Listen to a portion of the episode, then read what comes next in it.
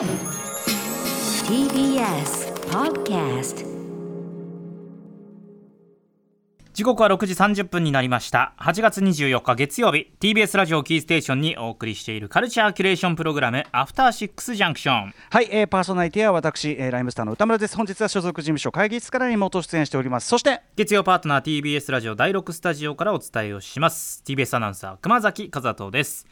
ここからはカルチャー界の重要人物を迎えるカルチャートーク。今夜は映画ライターの村山章さんとお電話がつながっています。もしもしこんばんは。あ、こんばんは、村山です。はい村山さんどうもご無沙汰しておりますよろしくお願いしますよろしくお願いいたします今ねよろしくお願いします。あのお電話でお話を伺ってますけど、 Zoom でお顔を拝見してますが、やっぱりバーチャル背景がなん何やらね、白塗りのなんか原住民みたいなのが後ろから急に出てきて、いや、嫌な場面ですね。ずっと前から壁紙用に撮ってたんですけどね。あのできれば一生会いたくない場面というね、まさに今日の話題ともね、ちょっと関係する作品のね、一場面でございます。ということで、本日はどのようなお話をしてくださるんでしょうか？えー今回ね、待望の日本劇場初公開が決まりました、えーブルータル・ジャスティスという、まあ、新作映画が今週末から公開になるエス・クレイグ・ザラー監督の魅力について改めてこう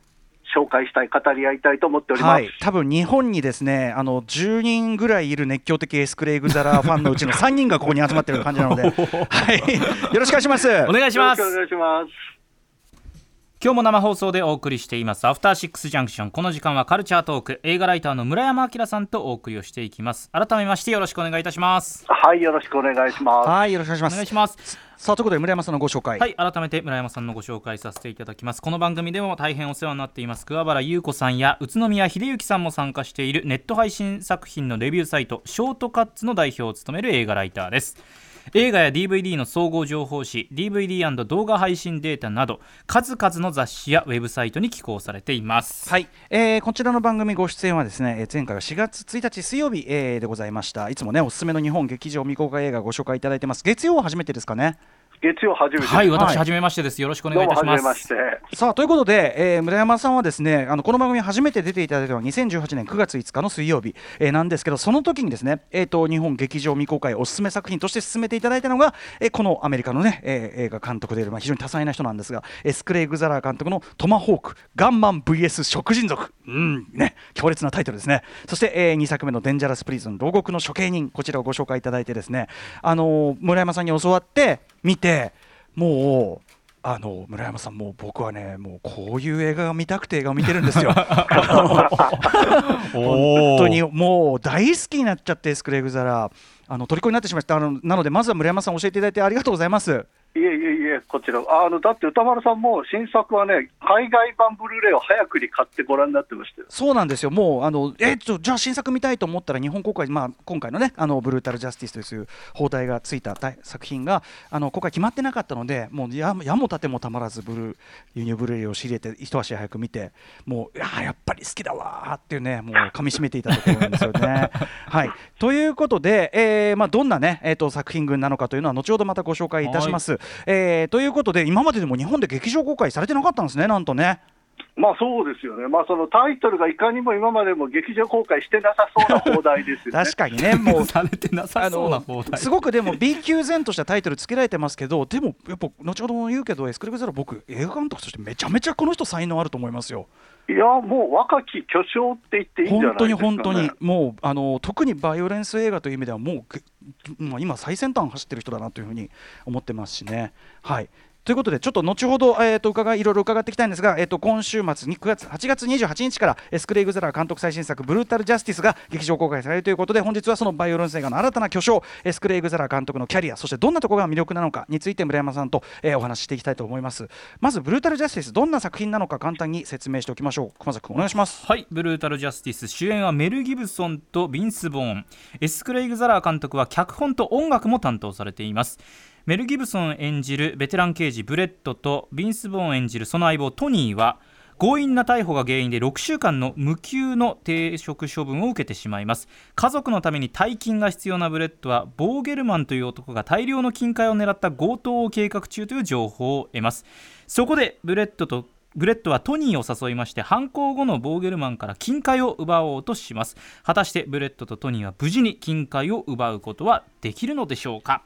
ね、ということで、まあ、要はあの乱暴な暴力暴力刑事が停職中にお金に困って じゃあもっと悪いやつから金奪ってやろうと思って計画するんだけども、えー、みるみるそれが 目も当てられない ひどいことになっていくという、ねね、感じなんですけどね。はい村山さん、えーと、ブルータル・ジャスティス日本公開、えー、決まったというのを知った時どう感じましたか？まあ、もちろんね、ようやくっていう、まあ、喜び、まあ、小躍りするような気持ちもあるんですけど、はい、あのまあ、今のところ、東京一巻、大阪一巻、うんうん。日本全体でまだ2巻そうですよね、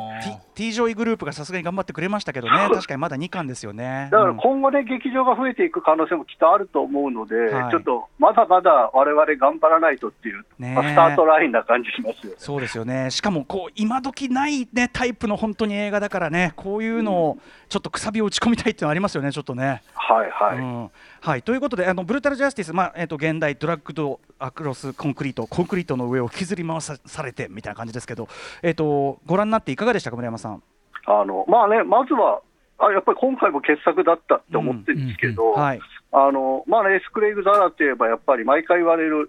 なんかリミリミット超えのバイオレンスみたいなものがまず一つあると思うんですけれど、同時にそこに至る過程っていうんですかね、その日常の時間みたいなものが同じくらいに、まあ、重要視されてるんですね。だからそういうその、まあ、時間の切り取り方みたいなのも含めて、やっぱりザラにしか撮れない映画だったっていう感じです、ね。うんうん、そうですよね。あの上映時間、すごく長いんですけど、まさに今おっしゃったような会話シーンのさ、あの妙とかね、結構その会話のこうテンポとかちょっとしたそのジョーク混じりの感じとかその空気感とか時間の感じ全体がエスクレイグ・ザラ確か魅力ですよね。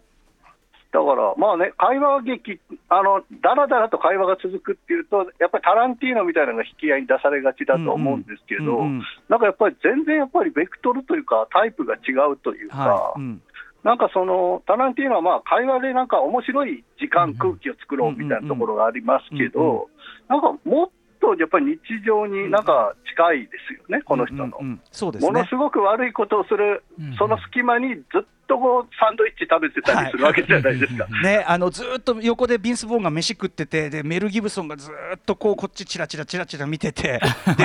塩塩かけた瞬間とえ塩かけんのみたいな、ね、あそこ最高ですよね。でひとしきりビンス・ボーンが食い終わった後に満を持してメル・ギブが文句言うっていうのが。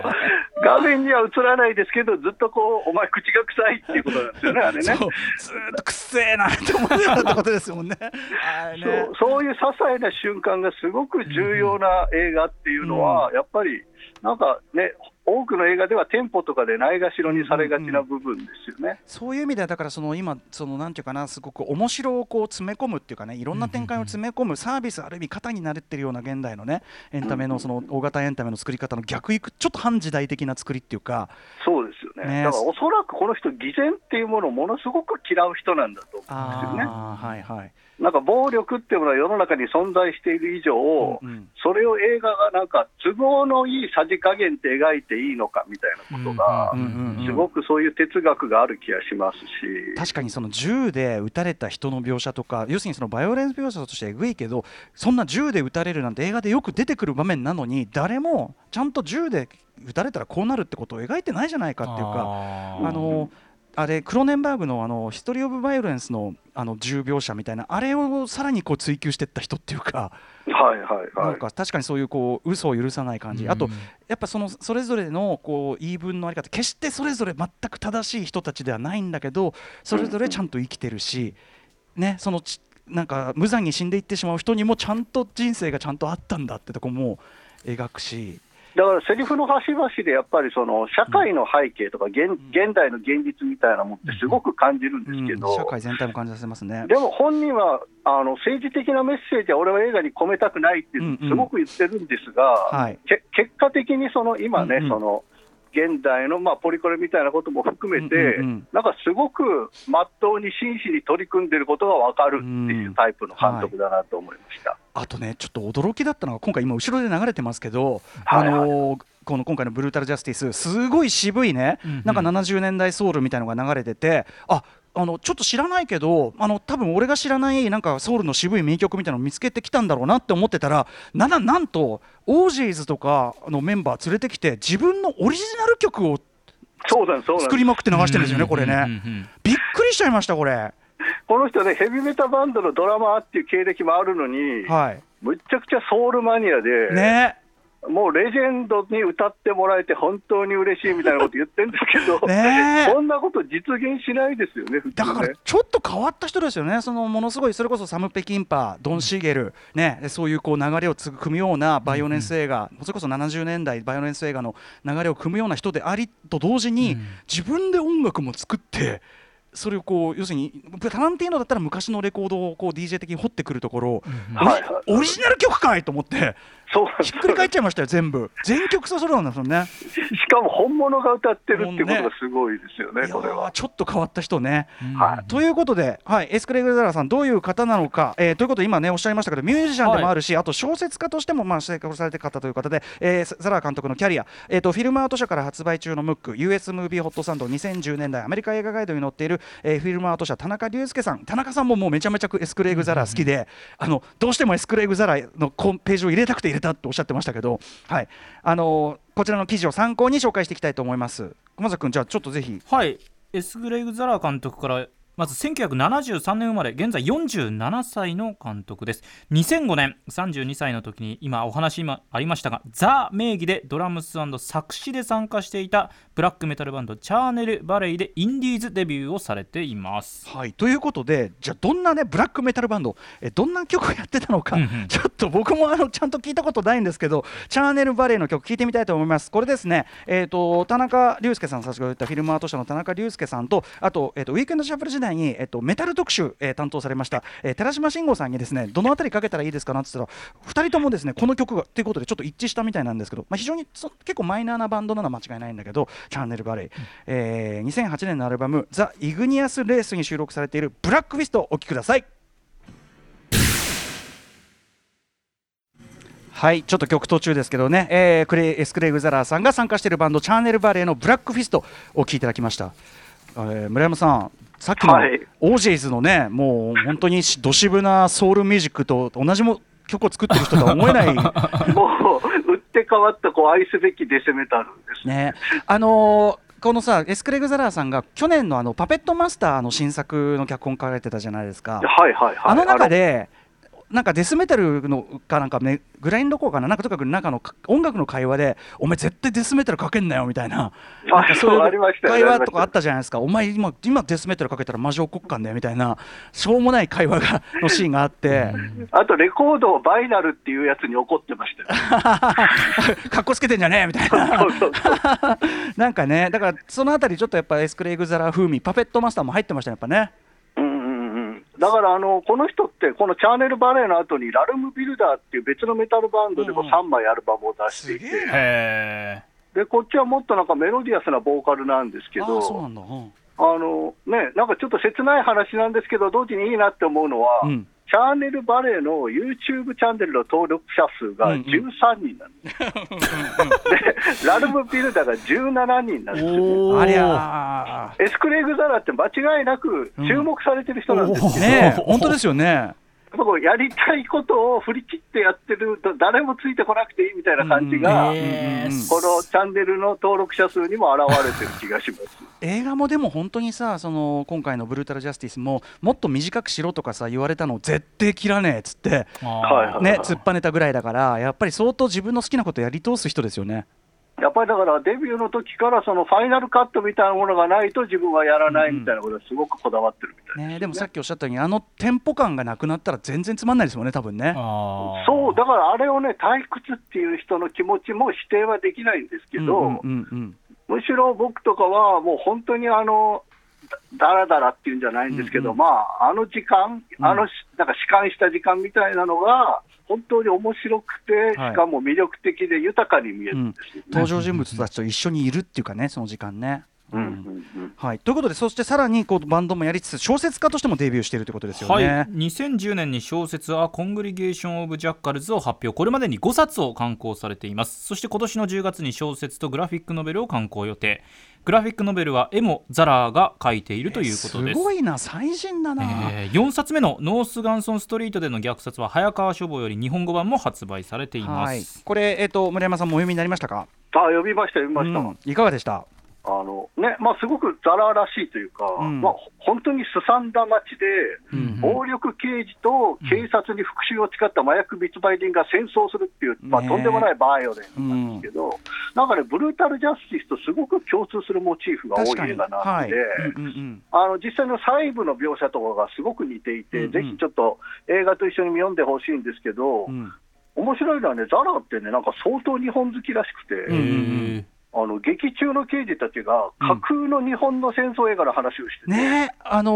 ー僕もこれどどれだろう？あの潜水艦ロゴをいまだ浮上せずかなとかいろいろ思ったんだけどいやでもなんか違うぞみたな。ないんか違う、だってうん。主人公の名前、大将だって書いてますよねそんなわけないって。そんなやついないよって言うんですけど、でもそのね、泣ける潜水艦映画を男たちが心の中で大好きだっていう設定も含めて、うんうんなんかやっぱり愛すべき小説だなって思います。その会話シーンもねすごくやっぱ楽しいしっていうことですよね。うんだとやっぱり壮絶な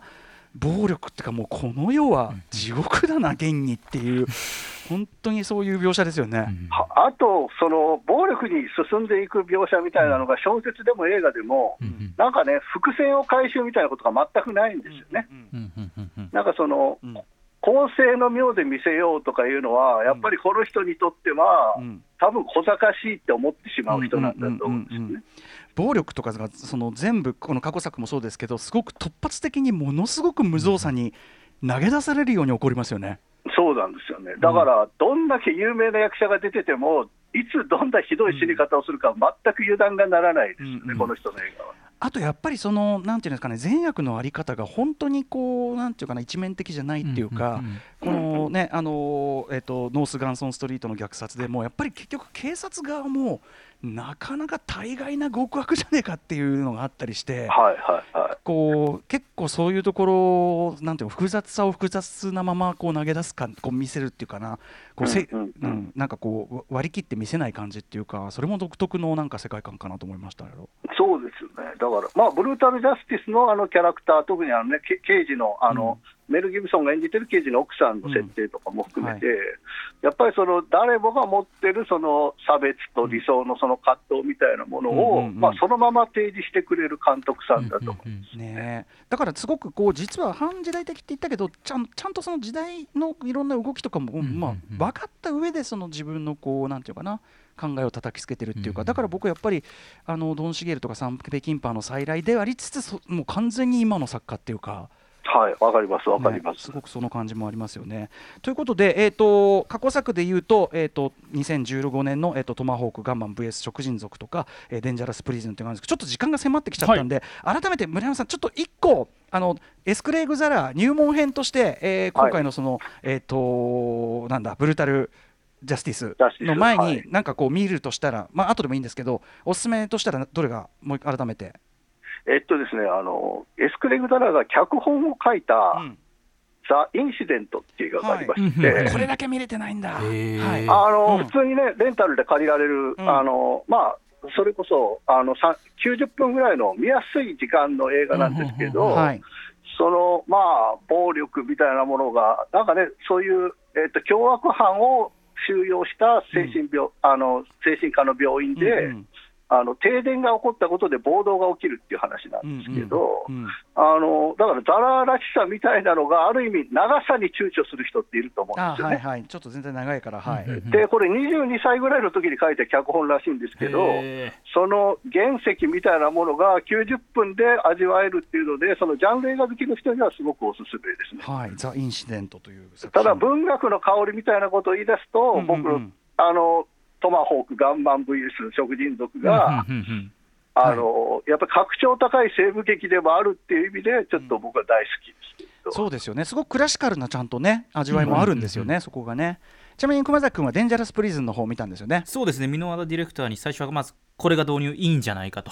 いいいうことでね。拝見しまして、前半はこうあれ？これみんなまんべん楽しめるかなと思ったら後半がいわゆるそのザラーさんらしさというかあの 暴力描写でおーっていうところのシーンの連続で結構ビクビクしながら僕は見てましたね。ねえ。どんどんどんどんそのエスカレートしていくとあのそうですよ。どんどんその世界の闇に入り込んでいくっていうか あと僕毎回思うのは本当にその暴力っていうのものすごいこう本当になんていうのゴロンと無造作にすねすごい突き放してるじゃないですか。どのキャラクターに対してもある意味。ねその感じがた例えば「デンジャラス・プリズン」だったらこんな終わり方する映画ね。